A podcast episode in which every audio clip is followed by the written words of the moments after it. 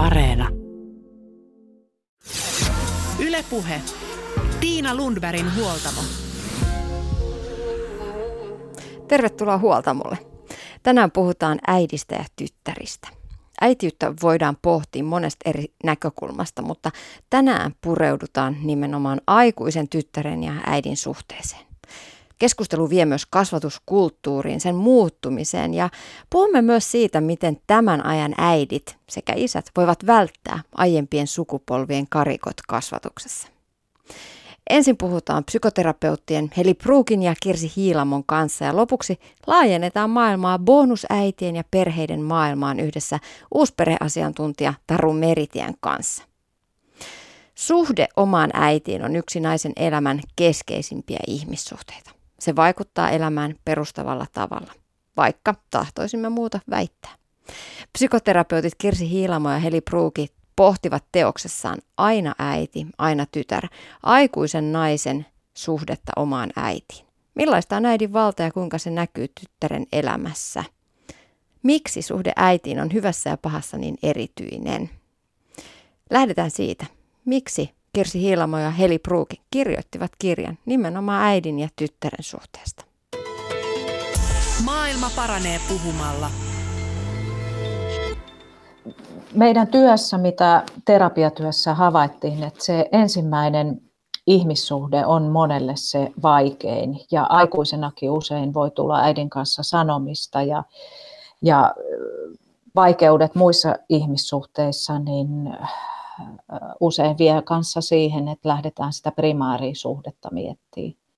Ja sitten lisäksi siksi, että, että äitisuhde vaan nyt on niin tärkeä. Äiti on tärkeä ja rakas ja sitten se on lisäksi joskus aika vaikeaa äidin kanssa toimia. Niin, et siitä tuli kauhean monta näkökulmaa, minkä takia se lähti inspiroimaan ja kiinnostamaan tätä penkoa vähän enemmänkin.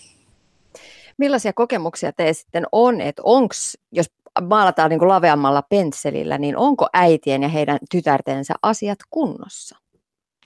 Tuohon on varmaan hirveän vaikea tällä y- yhteisesti vastata sen tähden, että jokainen suhde on tietenkin ihan omanlaisensa. Ja oikeastaan vain ne asianosaiset pystyy sitä sieltä arvioimaan, että onko ne riittävän kunnossa ne asiat. Mutta huomaahan sen, että meillä on Suomessa paljon semmoista puhumattomuuden kulttuuria, että ei oikein uskalleta tai osata ottaa vaikeita asioita puheeksi ja käsitellä niitä, että sitten ne jää ehkä kaivelee ja, ja, ja tota, semmoiseksi taakaksi sinne taustalle, joka sitten vaikuttaa jatkossakin, että on, on paljon aikuisia tyttäriä, jotka kantaa jotain, jotain, mitä olisi kannattanut ehkä selvittää jollain tavalla. No lähdetään positiivisen puolelta. Millainen on hyvä äidin ja aikuisen, äidin ja aikuisen naisen keskinäinen välinen suhde? Luonteva. Se ei ole kaverisuhde. Äiti on aina äiti ja tytär on aina tytär, mutta sellainen, missä ei ole mitään liian isoa kiveä siellä kengässä, mikä hiertäisi ja jotenkin lähtisi terrorisoimaan sitä suhdetta. Mitä on vähiten hankala yhdessä tehdä tai mistä on vähiten hankalaa puhua – joka tapauksessa se on niin kuin kiintymyssuhde. Aikuisen tyttären ja äidin välisen justiin, mitä Kirski puhui, että se ei ole varsinainen kaverisuhde, mutta sehän voi lähentyä ystävyyttä sitten, kun, sitten kun tytärkin on aikuinen ja voidaan sillä löytää semmoinen molemminpuolinen toveruus ja toisen tukeminen. Ja parhaimmillaan se on sellainen, että kun tunnetaan tois, toinen toisemme niin hyvin ja niin pitkältä ajalta ja perustavilla tavoilla, niin, niin tota, että siinä jatkuu, jatkuskin sellainen kannattelevuus, joka olisi molemminpuolista ja, ja kummallekin tärkeää. Ja varmaan tärkeä se, että äiti on itsestämme erillinen ihminen. Että se on se, myös se sisäinen mielikuva, joka kertoo jotain tärkeää itsestämme ja omasta arvostamme myös. Että ikään kuin se sisäistetty mielikuva äidistä, niin se vaikuttaa kaikissa ihmisissä. Sukupolvien välillä on varmasti aina erilaisia näkemyksiä asioista. On erilaisia tapoja ja erilaisia tottumuksia, erilaista kulttuuria. Onko sukupolvien välinen kuilu se, mikä siellä äitien ja tytärten välissä hiertää vai onko pikemminkin just tällaiset niin täyttymättä jääneet tarpeet, jos puhutaan yleisellä tasolla?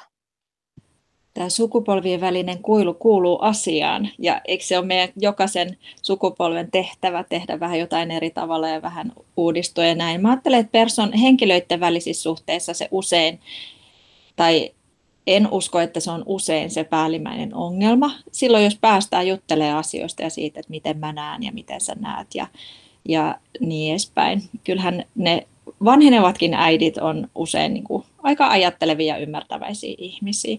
Mutta sitten siellä on niitä henkilökohtaisissa suhteissa semmoisia kaikkea, mitä, mitä on vaikka vaikea ottaa puheeksi tai, tai mikä on jäänyt painamaan mieltä tai, tai jotkut vanhat loukkaantumiset tai joku sellainen vaan, että sä et koskaan, mä en koskaan tyyppinen ajattelu.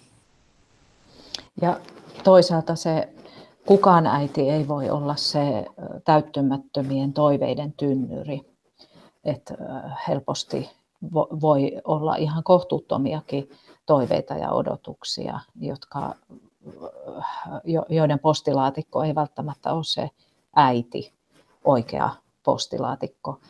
Mutta että näistä suku, sukupolvikysymyksessä ehkä semmoinen niin ydinuskomusajatus voi olla vähän erilainen. Sanotaan joskus 50-luvulla on, on erilaisia uskomuksia kuin, kuin vaikka 90-luvulla syntyneillä elämästä ja ihmisestä ja ää, naiseudesta.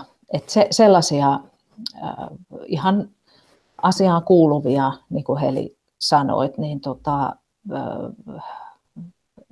eroja on. Mutta sehän on myös rikkaus. Että ai noinko sä ajattelet? Ihaks totta. Ja kiinnostavaahan tässä on ehkä varsinkin just ajatella tätä naisen roolin muuttumista. Et nyt jos ajatellaan, että nykyiset aikuiset tyttäret on aika eri tilanteessa kuin heidän äitinsä olleet. Ja ja osa, osa näistä vanhemmista äideistä pystyy niin katselemaan sitä, ihailen ja tukemaan sitä, että vaikka tytär tekee eri lailla uraa ja kun on vaikka itse tehnyt tai et erilaisia ratkaisuja suhteessa perheen perustamiseen ja niin edespäin. Mutta kaikkihan ei olekaan vaikea hyväksyä sitä, että tällaista tapahtuu ja, ja sehän on sitten myös loukkaavaa sitten tyttären näkökulmasta, jos äiti ei pysty ollenkaan tukemaan niitä omia ratkaisuja, vaan arvioi niistä, niitä niin kuin omista lähtökohdista ja ajatuksistaan käsin. Ja sittenhän joku on sanonut, että me eletään tällaista patriarkaalisen kulttuurin murrosaikaa. Ja varmaan varsinkin iäkkäämmillä sukupolvella voi olla vaikea ymmärtää niin kuin sitä, että, että esimerkiksi nuoret naiset voimallisesti rynnii vaikka johtopaikoille ja niin edelleen. Että et tällaisia eroja tietysti, mitkä liittyy tähän kulttuuriin, missä me eletään. Niin, kulttuurisia eroja, mutta voi olla myös niin aika syviäkin niin kuin arvoristiriitoja. Kuinka paljon sitten se vaikuttaa siihen äidin ja tyttären suhteeseen, jos mennään ihan ar- omat elämän arvot eivät kohtaa ja sitä kautta voi olla sitten hankalaa olla yhdessä? suhteessa äitiin varmaan tyttärillä yleensä on niin vielä enemmän kaipuuta hyväksytyksi, hyväksytyksi tulemisesta kuin suhteessa muihin ihmisiin. Se on niin tärkeä se äiti. Niin kyllähän se sitten satuttaa, jos äiti ei yhtään ymmärrä, mitä mä ajattelen tai mikä on mulle tärkeää. Ja, ja tota, ne voi olla sen, sen takia hirveän kipeitä asioita.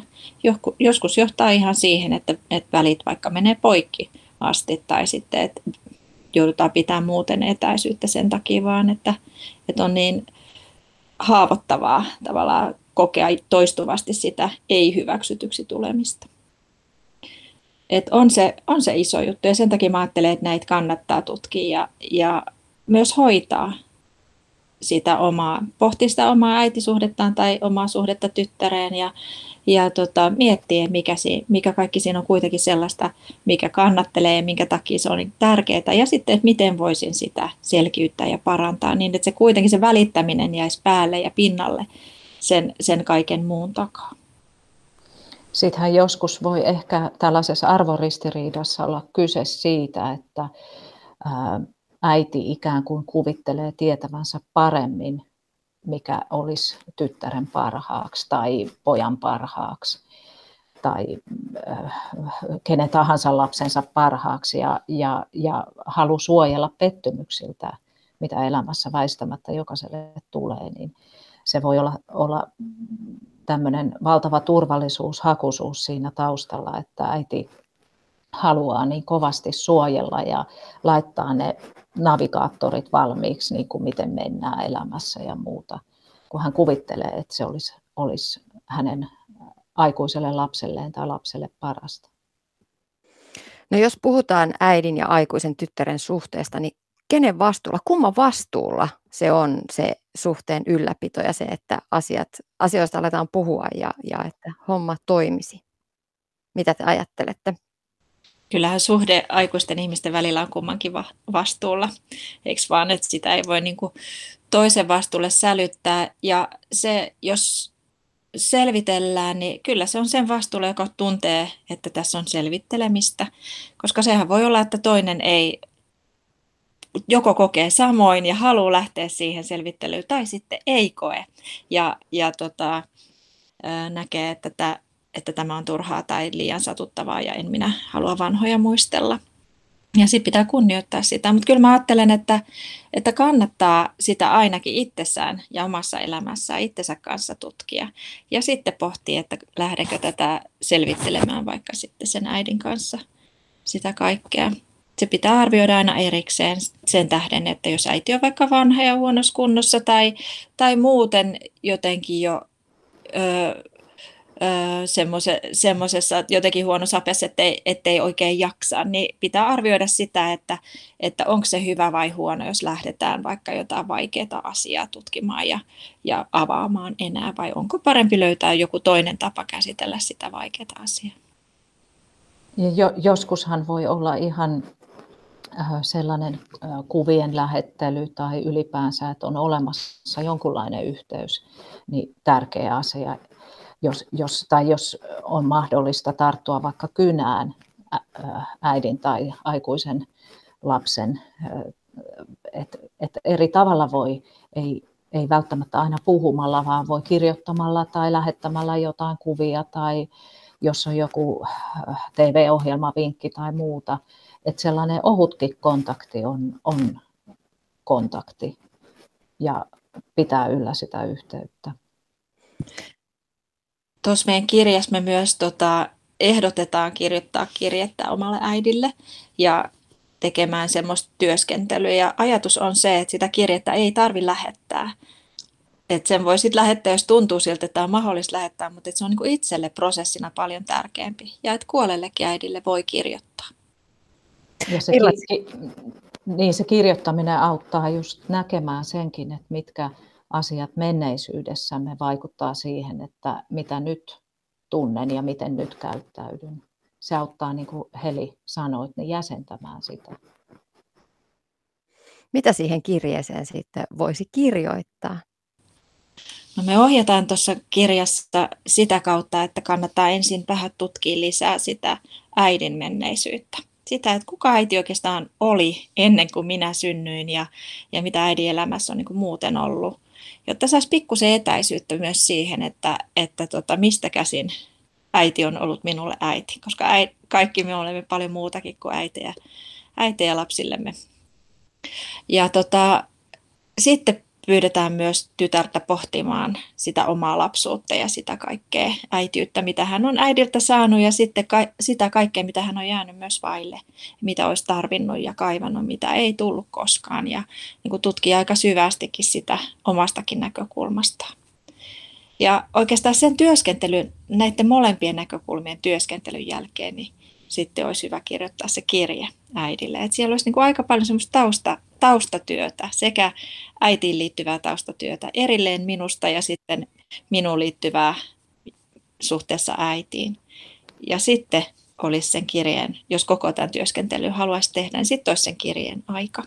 Ja siihen voisi kirjoittaa sekä sitä kaikkea, mitä, mitä ymmärtää, mitä on itse äiti, äidiltä saanut ja sitten myös sitä kipeätä puolta, mitä mitkä jäi mietityttää, mikä kaikki on, on mua painanut, mitä on jäänyt vaille tässä äiti, sinu, sinun kanssa äiti ja, ja niin edespäin. Mutta sitten myös sitä mitä ymmärtää äi, niin kuin äidin asemasta ja sitten taas toisaalta sit, mitä ei ymmärrä, että miksi teit näin. Mutta aika monesti silloin, jos on tehnyt sitä pohdintaa, myös sitä työskentelyä, että, että miksi, mikä on äidin tausta, niin saa vähän enemmän käsi, niin kuin käsitystä siitä, että miksi äiti toimi niin kuin hän toimi. Mitkä oli hänen välineet ja keinot ja, ja osaaminen ja toisaalta voimavarat silloin, kun hän on ollut äiti minulle. Ja pystyikin ehkä katsoa vähän lempeämmin sitä, että, että tota, että vaikka äiti teki näitä ehkä isojakin virheitä minun näkökulmastani, niin että siellä on ollut aina syynsä ja vaikuttimensa ja ei olekaan kysymys vain minusta ja siitä, mitä äiti ei minulle vaan kyse onkin paljon isommista taustoista. Niiden taustojen ymmärtäminen auttaa pistämään niitä asioita vähän niin kuin kontekstiinsa. Joskushan voi lähteä kirjoittamaan vaikka sellaista kuvitteellista vuoropuhelua äidin kanssa – että hyvin, hyvin vapaata kirjoittamista, että siinä kirjoittamisessa on tärkeää unohtaa sellainen suorittaminen tai että, että se kirjahan on nimenomaan myös itselle. Ja ensisijaisesti itselle, niin mä ajattelen. Joo. Mm. Olin juuri sanomassa samaa, erityisesti itselle. No sitten jos pohditaan vielä näitä ongelmia äiti-tytär-suhteessa, niin millaisia tyypillisiä ongelmia löytyy. Yksi, yksi mikä itselle heti tulee mieleen, on tällainen kuin marttyyri, marttyyriäiti, josta paljon puhutaan. Että hän kantaa kaiken taakan eikä koskaan saa kruunua kutreilleen.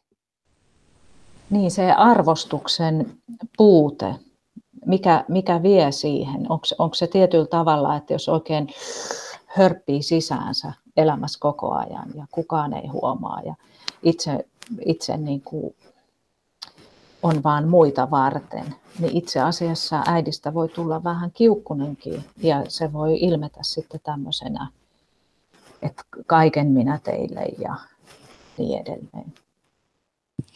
Meillä on aika paljon nais, naisilla varsinkin ollut semmoista suorittamiskulttuuria, että tavallaan ansaitaan sitä omaa olemassaoloa ja rakastetuksikin tulemista niillä teoilla. Ja oikeastaan osataan vaan niiden tekojen kautta ilmaista sitä välittämistä. Et meillä on ollut hirveän huonosti sanoja niin vaikeiden asioiden ilmaisuun, mutta myös rakastamisen ja välittämisen ilmaisuun. Ja monethan vanhemmat on aina niillä teoilla, että sinne pullaan ja Karjalan piirakoihin on leivottu sitä rakkautta ja siskon makkarakeittoon, jos se on lapsen lempiruokaa, niin sinne on keitetty rakkautta ja sanottu, että tein sun lempiruokaa. Ja sieltä se rakkaus on sitten syöty ja tota, tai halkoja hakattu ja mitä kaikkea näitä teoilla keinoja. Ja sitten siinä se marttyriäiti ehkä voi justi tämä, mitä Kirsikin sanoi, niin siellä voi olla just se, että minä olen kaikkeni tehnyt ja kaikkeni antanut, mutta sitä rakkautta ei tavallaan nähdäkään rakkaudeksi. Ja että sitten jos joku siellä joulupöydässä valittaa, että kun herneet on kylmiä, niin sitten meneekin äidiltä kuppinurin, kun hänen kaikki rakkaus on siinä pöydässä ja sitten joku vie valittaa, et kun hän on kaikkensa antanut. Et se on hirveän ymmärrettävä ja mä ajattelen, että se liittyy tähän, tähän meidän aika aika isosti kulttuurissa olevaan suorit, niin kuin suorittajuuteen, missä on tietenkin sota, sotatrauma ja semmoinen sotie, sodista tai niiden ajoista kantautuva semmoinen selviytymisen kulttuuri takana, missä on tunteita jouduttu laittaa hirveästi sivuun ja alas. Ei niille ollut aikaa eikä tilaa, vaan on tekemällä tehty ja eletty elämää ja sit tekemällä myös sitten koitettu niitä tunteita jotenkin osoittaa meillä on paljon semmoista välttelevää kiintymyssuhdekäyttäytymistä, missä, missä tota, ää, esimerkiksi vanhempi ei niin hirveästi pysty sanottaa sitä välittämistä, niin kuin just kuvasin, niin se tulee tekojen kautta se välittäminen näkyviin. Mutta sitten siinä on se kääntöpuoli just myös, että ihmiset ei oikeasti välttämättä tiedä. Tai sitten he tietää, että on toisille tärkeä, mutta siitä ei voida kuitenkaan oikein puhua. Ja se näkyy kahden monilla tavoilla se välttelevä kulttuuri, mutta se on myös hirveän haavoittavaa monesti ihmisille, koska siihen sisältyy hirveän paljon semmoista turvattomuutta ja epävarmuutta suhteessa toisiin ihmisiin. Ja tämä herneet ovat kylmiä. Huomautus, niin siis jos on tehnyt todella paljon, eikä se tuukkaa vastaanotetuksi niin kuin kiitollisuudella, niin siitähän seuraa hirveä haavoittuvuuden kokemus, että tämä huomautus herneet on kylmiä, niin, niin sehän on, on sen rakkauden mitätöintiä. Et siinä siinä tuota, voi sitten helposti joutua semmoiseen ajatteluun, että niistä ihmissuhteista tulee vähän niin kuin pankkitoimintaa, että on debittiä, kredittiä ja, ja äh, että odottaisikin myös, myös arvostusta ja joskus saavansa, mutta jos ei osaa ilmaista sitä, mitä haluaa ja tarvitsee, niin sitten se on hankalaa kyllä muille perheenjäsenille. Niin me ollaan kaikki oman historiamme tuloksia ja sen historiankin haavoittamia. Ja on, onneksi elämä myös niin kuin menee eteenpäin ja kehittyy. No puhutaan sitten tarkemmin vielä näistä aikuisten naisten, aikuisten, tytärten ja äitien suhteista. Onko kauhean tyypillistä se, että aikuinen nainen taantuu lapseksi oman äitinsä seurassa ja alkaa kiukutella ja ikään kuin kaataa sitten kaiken sinne äidin niskaan? Helpommin kuin kenenkään muu. Ei kaikki varmaan niin tee, mutta, tota, mutta kyllä sitä tapahtuu. Ja jos kenellekään, niin silloin usein just äidille. Et se on kyllä jännä, että kun se äiti on niin tärkeä, niin sitten se äiti on myös se äiti aina. Vaikka itse olisi viisikymppinen, niin sitten äiti on äiti ja siltä odottaa jotain vähän erilaista kuin keltään muulta. Se on mielenkiintoinen ilmiö. Niin, että odotetaanko aikuisenakin vielä sitä, että äiti on se, joka pitää huolen ja, ja sitten voi tullakin niitä ristiriitoja, jos ei äiti ehkä pystykään pitää sinusta huolta.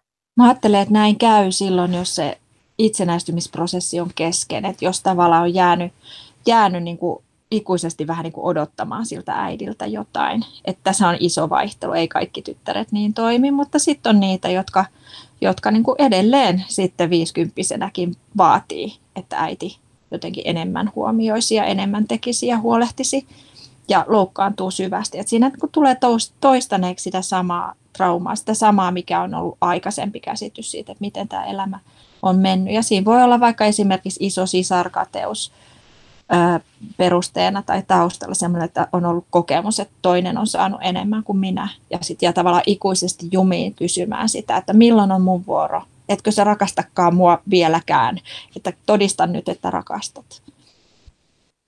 Ja sen syyttelyn kauttahan ihminen sijoittaa sitä paha oloaan toiseen, esimerkiksi äitiin voisi ottaa ja lievittää sillä omaa ahdistusta.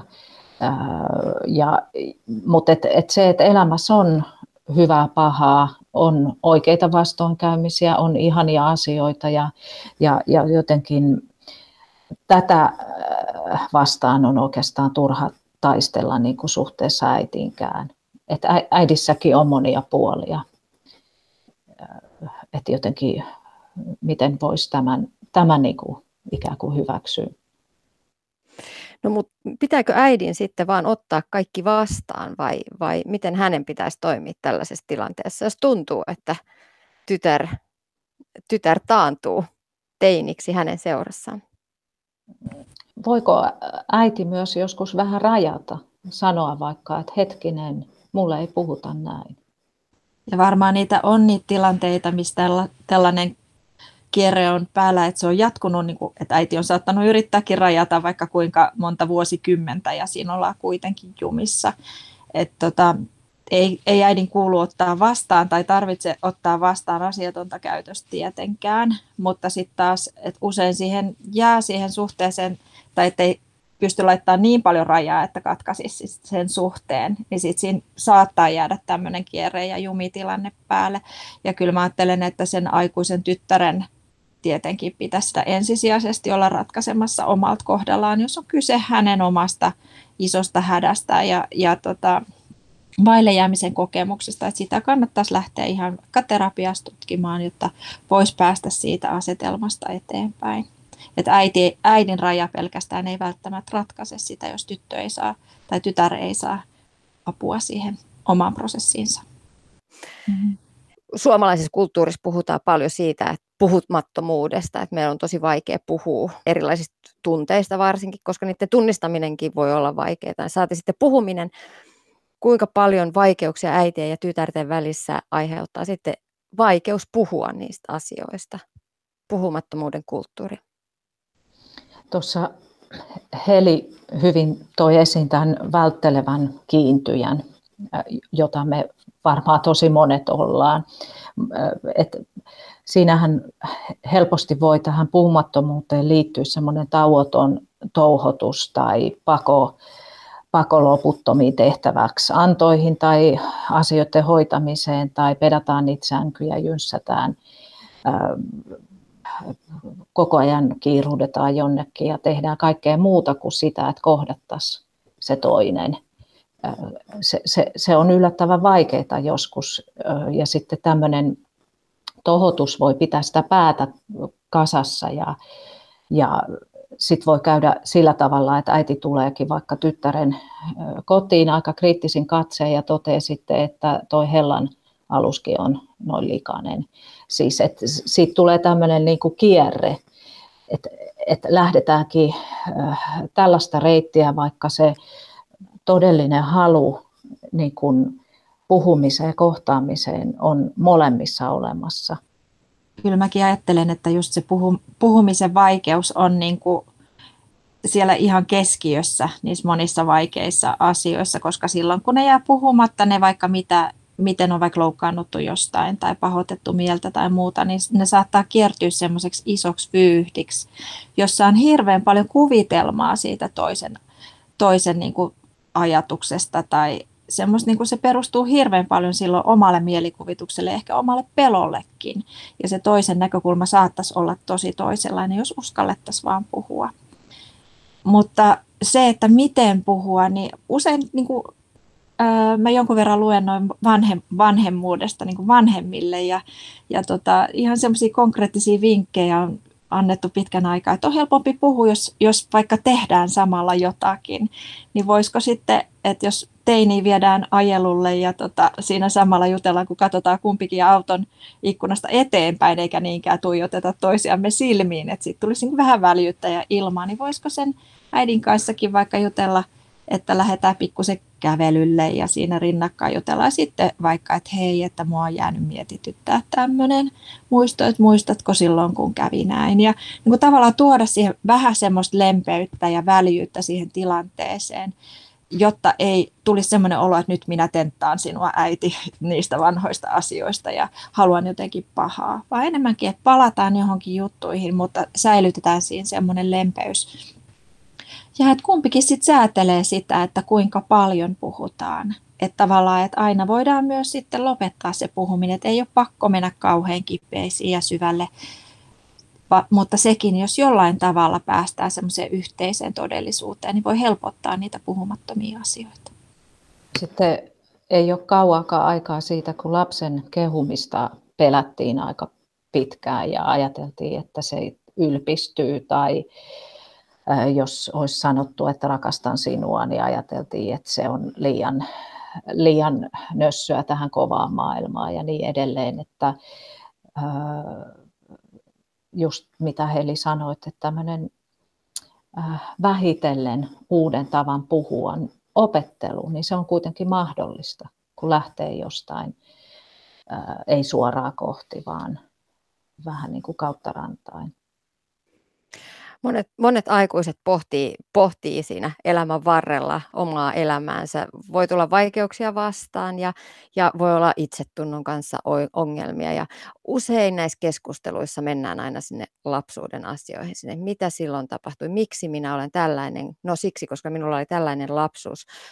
Äiti on usein siellä keskiössä ja monet äidit ko- kokee myös paljon syyllisyyttä siitä, että miten, miten on tehnyt tai miten on käynyt. Miten tämmöisestä niin kuin syyllisyyden taakasta voi päästä eroon ja toisaalta onko kaikki aina äidin vika? Sehän on aika vaivatonta jäädä syyttelemään omaa äitiä ja jumiutua vaikka vuosikausiksi uh, uhrin asemaan. Siis uh, mieli tarvitsee jonkun syyn.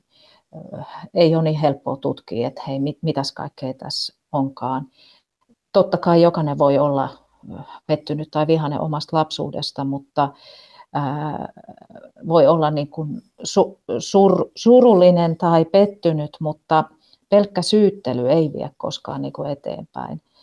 Et mie, mieluummin kannattaa miettiä myös omaa toimintaansa, että miten mä katkaisen näitä ketjuja tai miten, miten mä voin jotenkin näistä aineksista rakentaa sellaisen niin kuin hyvän elämän, kohtuullisen hyvän elämän. Äidissä ei ole aina kaikki syy. Siellä on se äidin historia ja sitten se on aina ihmissuhde ja dynamiikkaa se, myös se äidin ja lapsen välinen suhde. Ja, ja nehän on kauhean erilaisia, että saman äidin suhde eri lapsien kanssa voi olla hyvin erilainen ja siihen perustuu myös nämä kokemukset sisarkateudesta ja muusta sellaisesta. Mutta se on aina dynamiikkaa myös, että mitä sen, siinä kahden välillä on tapahtunut ja sitten siinä on se historiallinen muu kaikki, mitä silloin on ollut, mikä on ollut elämäntilanne ja mitkä kaikki muut asiat ja muut ihmiset on vaikuttanut siihen, että millaista elämää on eri vaiheissa ollut. Äiti on voinut olla vain osa sitä kokonaisuutta ja sen takia on aivan kohtuuton ajatus, että meillä olisi kaikesta äidit aina vastuussa kaikkien meidän kaikesta voinnista. Useimmat äidit parhaansa mukaan on äitiä niin hyvin kuin siinä, siinä elämäntilanteessa niillä voimavaroilla – vaan suinkin pystyy olemaan ja sillä tiedolla, mikä on. Et jos meillä on niin kuin Ylpön aikaan annettu ohjeet, että huudatatte sitä vauvaa, että siinä sen keuhkot vahvistuu, niin äidit on totellut, koska ne on uskonut, että siellä asiantuntija tietää. Ja nyt tiedetään, että näin on saatu traumatisoituneita lapsia ja ihmisiä aikaiseksi. Et, et onhan se traagista, mutta et ei se ole äidin syy, vaan äidit on toivonut tai yrittänyt toimia niin hyvin kuin he on voinut siinä. Joo, ja kyllä ehdottomasti sit se erilaisten temperamenttien kohtaaminen. Eli eri, me, meillä voi tulla myös sen, senkin takia äidin kanssa tai äitinä oman lapsen kanssa mm. joudutaan vähän niin kuin ristituleen, kun, kun o, erilaiset temperamentit kohtaavat.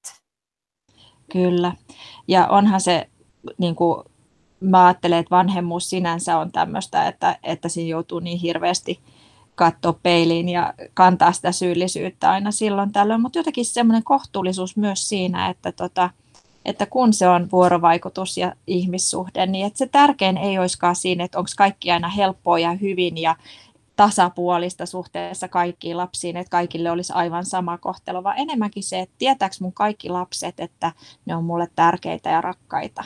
Ja, ja tota, pystyykö ne luottaa minun äitinä, vaikka meillä olisi tosi vaikeatakin. Että voi olla tosi vaikeita ihmissuhteita ja silti semmoinen luottamus siihen, että, että me ollaan toisillemme tärkeitä. Ja äitikin voi opetella ottaa vastaan lapsensa vihan tunteita tai mitä tahansa tunteita ja opetella ilmaisemaan tälle omiaan ihan sanallisesti jotenkin, että samassa perheessä voi olla hurjan erilaisia lapsia ja hurjan eri tavalla, niin kuin se elämän polku voi mennä. Ja niin kuin Heli sanoit, niin että helppohan se ei ole tietenkään, mutta, ää, mutta voi opetella myös uuden, omanlaista tapaa ottaa vastaan niin kuin vaikeitakin asioita tai tilanteita. Ja mä ajattelen, että se, että me näin paljon pohditaan tätä vanhemmuutta ja äitiyttä ja sitten etsitään siihen tietoa, niin sehän on jo ihan mielettömän hieno niin kuin verrattuna kaikki aikaisempiin sukupolviin, joilla ei ole ollut sitä mahdollisuutta. Että tota, sitäkin kautta voi ajatella, ajatella nyt sillä ihan armollisestikin, että kyllähän tässä nyt jotain yritetään, että hirveän vaikeaa se on, jos rupeaa paljon, paljonkin tutkimaan ja penkomaan niitä kaikkia mahdollisia epäonnistumisen kohtia. Mutta sitten just, että se ydin on kuitenkin aika, aika pieni tai semmoinen, ei pieni, se on tosi suuri, mutta sitten kuitenkin, että se on se, että välit, välitänkö ja yritänkö, tai edes yritänkö, vai että rakastanko, välitänkö ja rakastanko, ja tietääkö lapseni, että välitän ja rakastan. Kysymys, joka varmasti nousee esiin jokaisella, jokaisella äidillä, jolla lapsia kotona vielä on tässä kohdassa, on se, että miten sitten luoda omiin lapsiin sellaiset suhteet, että siellä ei sitten tarvi seuraavien sukupolvien käydä samojen te- teemojen takia terapiassa. Et Mä ajattelen, että ka- kaikkein tärkeintä olisi se, että niin kuin lapsi saisi tarpeeksi aikaa vanhemmaltaan. Ja se on niin kuin paras keino luoda sitä hyvää suhdetta. Että tarpeeksi aikaa yhdessä. Ja sen ei tarvi olla mitään juhla-aikaa tai laatuaikaa huvipuistossa, vaan ihan semmoista arkista. Ja että ne puhelimet olisi välillä pois käsistä, että, että niin kuin olisi semmoista ihan lepposaa tavallista juttelua ja yhdessä elämistä, joka kyllä sitten, jonka sisään tulee sitten käytännössä kaikkea sitä muuta, joka kantaa ja kannattelee. Että väistämättä siinä yhdessä, riittävässä yhdessä olemisessa – tulee sitten kauhean paljon kaikkea muutakin tärkeää ja hyvää. Se on mun mielestä tärkein. Ja ehkä sitten ajattelisin, että kannattaa kiinnostua siitä lapsen persoonasta, siitä, että hän on kiinnostava ihminen ja kuunnella hänen ajatuksia, rohkaista puhumaan ja ajattelemaan ääneen ja, ja siitä voi syntyä jotain yllättävää hyvää ja itse asiassa se kannattelee sitten lasta kauhean monissa muissakin, että siitähän tulee hänelle myös taitoja ilmasta itseään ja ajatuksia niin kuin muihinkin, muihinkin suuntiin niin kouluun kuin myöhemmin työelämään. Se, että jos vanhem, vanhemmilta saa tuen siihen, siihen omaan ajatteluun ja omien ajatusten ilmaisuun. Mutta kyllähän meidän lapset on kiinnostavia persoonia ja jotenkin se on mun mielestä aika tärkeä hoksata. Tämä on mun mielestä tärkeää, että, tota, että se, miten me puhutaan lapsillemme, on jatkossa lasten sisäistä puhetta. Et, et vanhempien kannattaa kiinnittää huomio siihen, miten puhuu lapsilleen, koska se, se puhumisen tapa on isossa roolissa sitten myöhemmin siinä, että mi, millä tavalla lapsi sitten aikuisenakin kertoo itsestään itselleen, että millainen minä olen ja ihmisenä ja näin edespäin. Et jos me puhutaan rohkaisevasti, kannustavasti, niin, niin meidän lapsetkin osaa puhua jatkossa itselleen rohkaisevammin ja kannustavammin. Ja sitten taas jos meidän puhe on hirveän nitistävää ja alistavaa tai, tai arvostelevaa ja kriittistä, niin se sama kriittisyys siirtyy sisäiseksi puhettavaksi lapselle. Ja tätähän me monet kannetaan sieltä, että Kirsi lähti puhumaan aikaisemmin siitä, että, että tota, miten äiti on puhunut sinulle ja miten äiti on katsonut, että sitä kantaa jollain tavalla mukanaan kokona, koko ajan, koko loppuelämän. Ja sieltä kumpuaa usein tärkeitä kaikuja, niitä on tärkeää tunnistella. Ja sitä vähemmän tuomitsevaa katsetta myös äiteihin. Että ne solmut voi olla silmujakin elämässä. Että kaikenlaiset solmut kuuluu elämään. Että mä ajattelen että terapiaanhan hakeudutaan myös muista syistä kuin äh, äitisuhteen syistä. Että se on vain yksi tekijä, että ei, ei äh, äiti ole niin kuin kaiken pahan alkuja juuri ongelmissakaan. Ylepuhe. Tiina Lundbergin huoltamo. Edellä haastateltavina olivat psykoterapeutit Kirsi Hiilamo ja Heli Pruuki. Hieno ajatus tuo solmu voi olla silmu. Solmuista voi lähteä kasvamaan jotain ihan uutta. Seuraava vinkkeli on uusperheen näkökulma. Ja tässä näkökulmassa nimenomaan monista solmuista voi lähteä kasvamaan jotain uutta ja vihreää ja jossain tapauksessa jopa parempaa. Satujen äitipuoli on kuitenkin ilkeä korppikotka, joka yrittää myrkyttää bonustyttärensä omenalla. Eli jos biologisen äidin kanssa voi olla hankalaa, niin kuinka vaikea voikaan olla bonus äidin ja tytärpuolen suhde? Taru Meritie on terapeutti ja uusperheasiantuntija ja hänen kanssaan pohditaan naiseuden haastetta uusperheessä. Miten uusperheiden äidit kuvaavat elämäänsä ja tilanteita niin arjessa kuin juhlassa?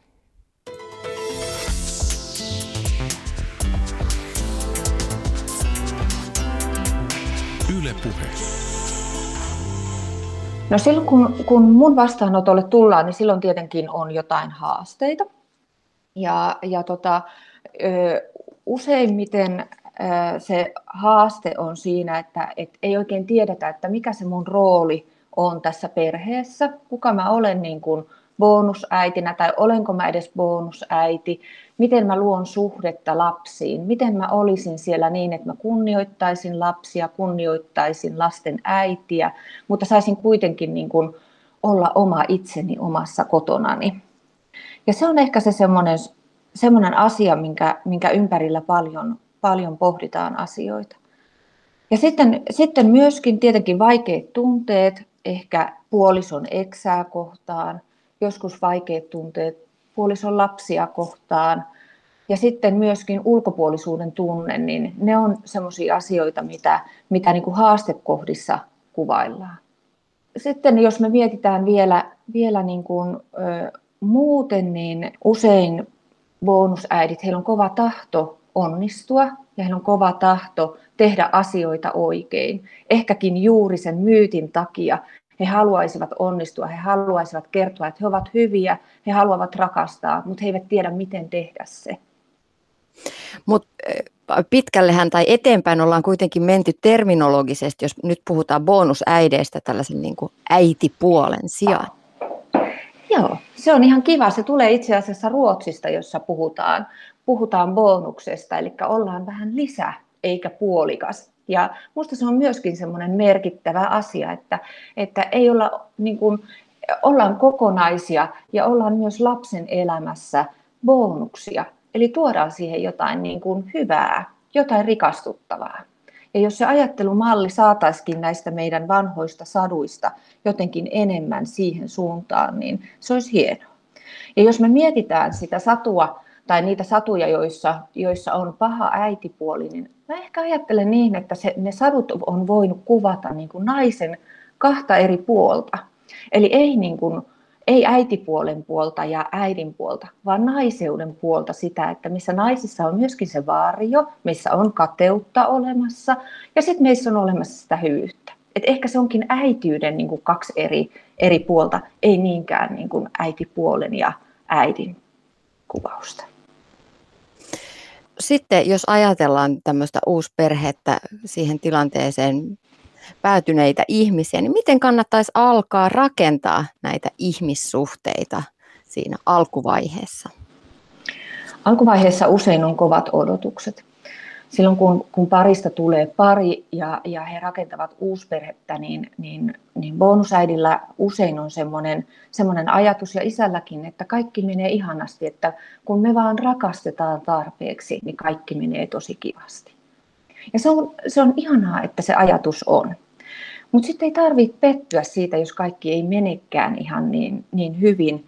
Ja, ja tota, ei myöskään niin kuin, niin kuin ottaa asioita aina ihan kauhean henkilökohtaisesti, esimerkiksi jos lapset ei lähennykään sua. Sellainen, mitä mä suosittelen usein on hyvin kliseinen, puhukaa. Eli pohtikaa yhdessä sitä, että kuka sinä olet isänä, kuka sinä olet bonusäitinä tai puolisona, mitä ainutlaatusta sussa on, minkälaisia juttuja sä haluaisit tuoda lapselle ja, ja, ja millä tavalla lähestyä sitä lasta. Ja sitten yksi asia, mikä, mikä on tietenkin niin kuin hiljaa hyvä, tulee, että rauhassa rakentaa sitä ihmissuhdetta. Se on ihmissuhde, mitä rakennetaan bonuslapseen. Ja silloin se on myöskin ihan hyvä, että siitä tehdään jossain kohtaa, riippuen tietenkin lapsen iästä, niin henkilökohtainen suhde.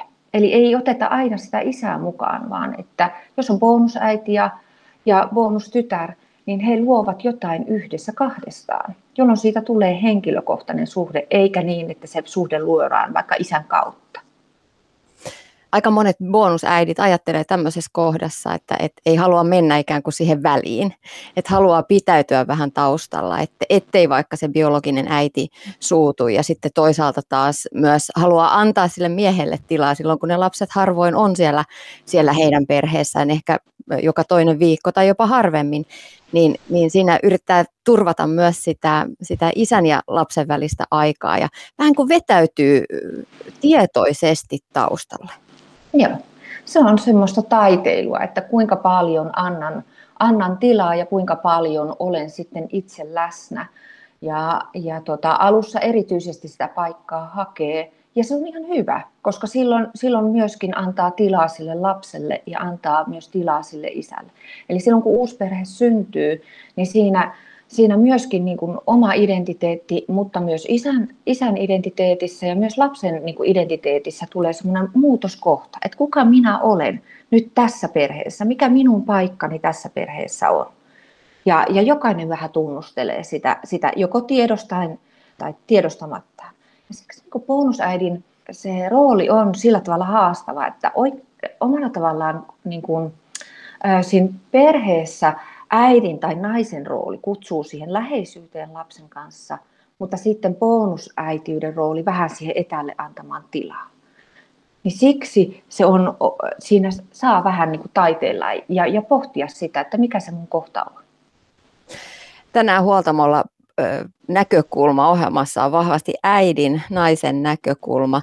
Uusperheasiantuntija Taru Meritie, tilanne voi tällaisessa uussuht, uusperheessä tai parisuhteessa olla, olla moninainen. Esimerkiksi se tilanne, että lapset on nainen, tapaa miehen, jolla on lapsia ja hänestä tuleekin näille lapsille sitten bonusaikuinen, bonusäiti. Millaisia haasteita tämmöisessä perhetilanteessa voi olla? No siinä, siinä voi olla hyvin monenlaisia haasteita. Yksi, yksi on tietenkin se, että, että kun sulla ei ole omia lapsia, niin se äityyden paikan ottaminen tai lähestyminen niin kuin semmoista äidillisestä näkökulmasta, esimerkiksi sääntöjen tai komentamisen kohta tai joku tällainen, niin, niin siihen kynnys ryhtyä siihen on, on niin kuin vaikeampi ja korkeampi. Jotenkin lapseton bonusäiti on hyvin varovainen siinä, että hän kokee, että ei hänellä ole oikeutta ja eihän hän tiedä ja, ja, ja tota, et voiko hän tietää asioita vaikka kasvatuksesta, vaikka hänellä ei ole lapsia. Ja se, se itsekriittisyys on aika kova. Ja sen lisäksi tietenkin meidän naisten maailmassa voi olla, että sitten se biologinen äiti myöskin niin kuin jotenkin voi, voi omista lähtökohdistaan ää, halventaa tai alentaa sitä, sitä, sitä toisen naisen niin kuin, niin kuin katsantokantaa. Et se on yksi asia.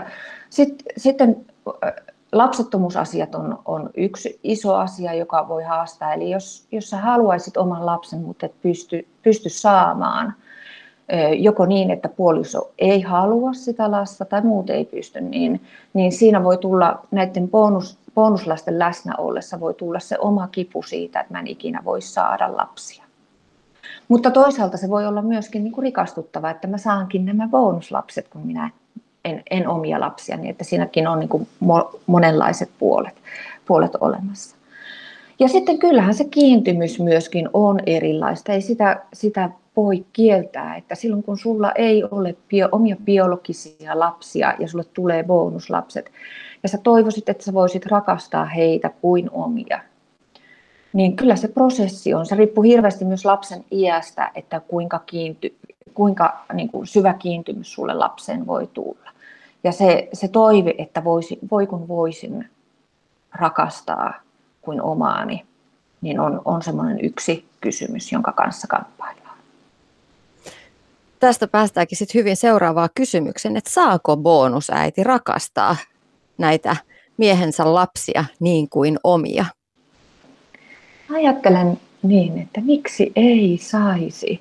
Eikö se ole hienoa, että lapsella on mahdollisimman paljon rakastavia aikuisia elämässä? Se on niin kuin hieno rikkaus. Et totta kai saa rakastaa, jos haluaa. Ja sitten päästään siihen toiseen näkökulmaan, eli sitten lasten biologisen mm. äidin näkökulmaan, joka sitten voi ollakin toisenlainen, ja sieltä voi nousta kateutta ja pelkoa ja surua. Miten, miten pystyttäisiin rakentamaan semmoinen hyvä suhde, vai onko se täysin mahdotonta, että nämä eksä ja nyksä pystyisivät olla ystäviä tai jotenkin edes tulla toimeen? Ei välttämättä tarvitse ystäviä olla, mutta toimeen pitäisi, pitäisi pystyä tulemaan ja, ja, ja tota, niin kuin arvostamaan toinen toistaan. Mutta kyllähän se valitettavaa on, että, että usein, usein ne on aika kikkasia ne suhteet. Ja miten sitten niin kuin sitä voi, voi edesauttaa? Tietenkin jos on mahdollista, että, että lähtee katsomaan, vaikka biologinen äiti katsoo sitä asiaa nimenomaan oman lapsensa kannalta.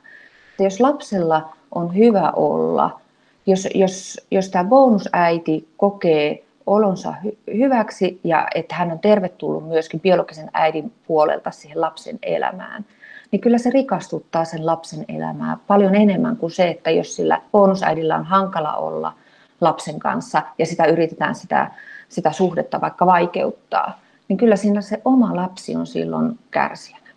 Ja se voi olla semmoinen motivaattori siihen, että haluaa työstää sitä suhdetta siihen bonusäitiin, tai että bonusäiti haluaa, ja usein, usein on niin, että bonusäiti haluaisikin, että suhde olisi ihan neutraali, ja että hän haluaisi, että, että voidaan keskustella lasten asioista.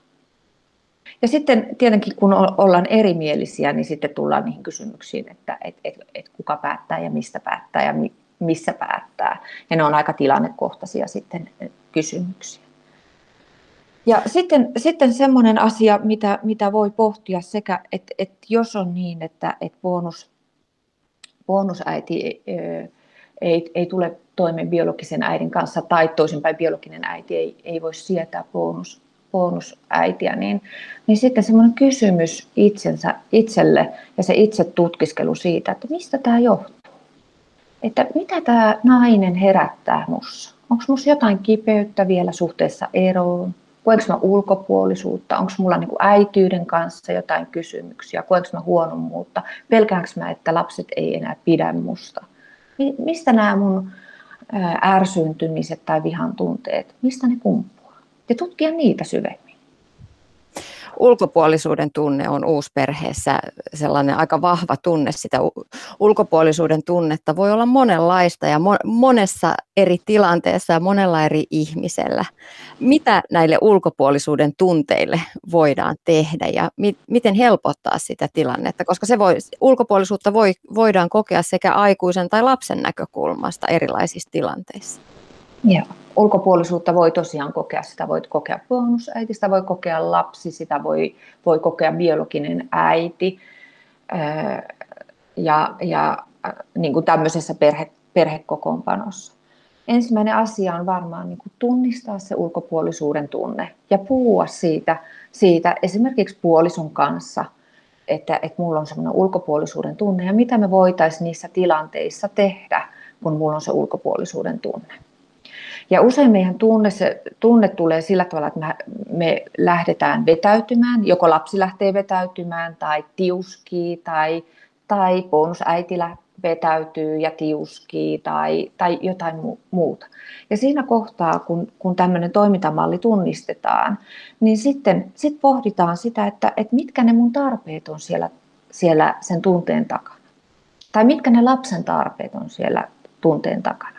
Ja useinhan se, jos on ulkopuolisuuden tunne ja sen päällä ehkä ärsyntyminen tai kiukku, niin, niin usein siellä on se tarve kuulua joukkoon.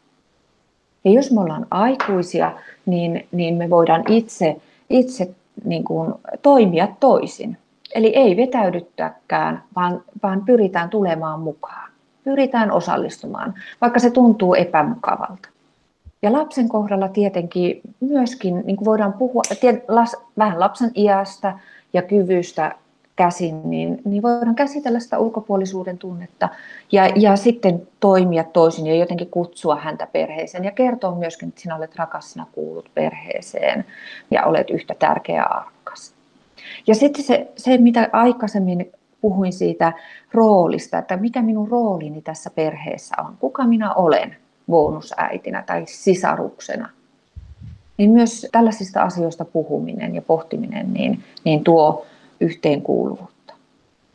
Ja perheessä voidaan myöskin sitten, niin uusperheessä, niin sitä yhteenkuuluvuutta luo myöskin se, että, että meille tulee niitä meidän perheen rutiineja ja meidän perheen perinteitä, vaikka keväällä, kun tulee ensimmäinen valkovuokko, kuka näkee sen, niin sitten mennään jäätelölle. Tai jotain muuta sellaista, joka on niin kuin meidän perheen juttuja. Niin siitä, siitä, niiden perinteiden kautta myöskin niin saadaan sitä, sitä yhteenkuuluvuuden tunnetta. Uusperheasiantuntija, terapeutti Taru Meritie. Miten sun mielestä me voisimme muuttaa ajattelua ja perhekulttuuria sellaisen suuntaan, että uusperheellistyminen olisi helpompaa? Ehkä se, se ähm, suunta on menossa oikeaan päin, eli, eli uusperheestä. Vieläkin joskus mä kuulen sitä, että se on jotenkin uusi termi tai että, että, että se on jotenkin erilainen ja, ja se sana uus kertoo, että se on uu, jotenkin uusi. Eli me voitaisiin ajatella myöskin niin, että uusperhe on siinä siinä omassa ainutlaatuisuudessaan tärkeä perhemuoto ja myös rikkaus lapsille. siinä, missä ydinperhekin. Uusperheessä vanhemmuutta usein ajatellaan paljon syvemmin ja tiedostetaan paljon enemmän omia haastekohtia. Ja kun on jo yksi ero takana, niin, niin myös niin kuin taistellaan sen parisuhteen ja perheen puolesta ja ollaan valmiita näkemään paljon vaivaa. Ja uusperheessä usein, kun lapset eivät ole, ole koko aikaa, niin myös osataan niin kuin arvostaa sitä aikaa, kun lapset on, on läsnä. Eli ehkä se kuitenkin se julkinen keskustelu ja se, että, että, että puhutaan niistä, myös niistä onnistumisista uusperheen sisällä ja niistä hienouksista, mitä uusperheissä on, ja siitä rikkaudesta, mitä uusperhe tuo, niin enemmän, niin se julkinen keskustelu tuo meitä enemmän tasa-arvoiseksi perhemuodoksi. Niin tässä kun ollaan Taru Meritie keskusteltu uusperheen arjesta, niin, niin, niin kuva kyllä väistämättä piirtyy sellaiseksi, että paljon haastetta on. On monenlaisia asioita, on monenlaisia ihmisiä, on, on paljon asiaa jotka, ja tunteita, jotka, jotka voi olla haastavia. Mikä se on sitten loppujen lopuksi kuitenkin se rikkaus uusperheessä, mistä puhut? Ehkä se juuri on se, että ne haasteet tulee pintaan. Eli monta kertaa ydinperheessä ei välttämättä haasteta omaa vanhemmuutta, ei haasteta omaa suhdetta lapseen. Ja sitä kautta, kun, kun, niit, kun haastaa itseään tai joutuu tutkimaan itsensä, niin tekee asioita paljon tiedostavammin. Ei vain ajaudu johonkin muottiin. Ja sitä kautta voi työstää ja oppia itsestään niin kuin hyvin kauniita asioita ja, ja myöskin niin kuin pohtia niitä omia, omia varjojaan. Ja, ja kyllä mä sitten vielä niin kuin ajattelen, että se kaikkein hienoin asia on se, että sulla on paljon ihmisiä ympärillä. Sulla on, kun sun lapset kasvaa, niin heillä on paljon, voi olla paljon sisaruksia ja lapsilla on paljon rakastavia aikuisia ympärillään. Se on se, sitä hienoutta. Ylepuhe. Tiina Lundbergin huoltamo.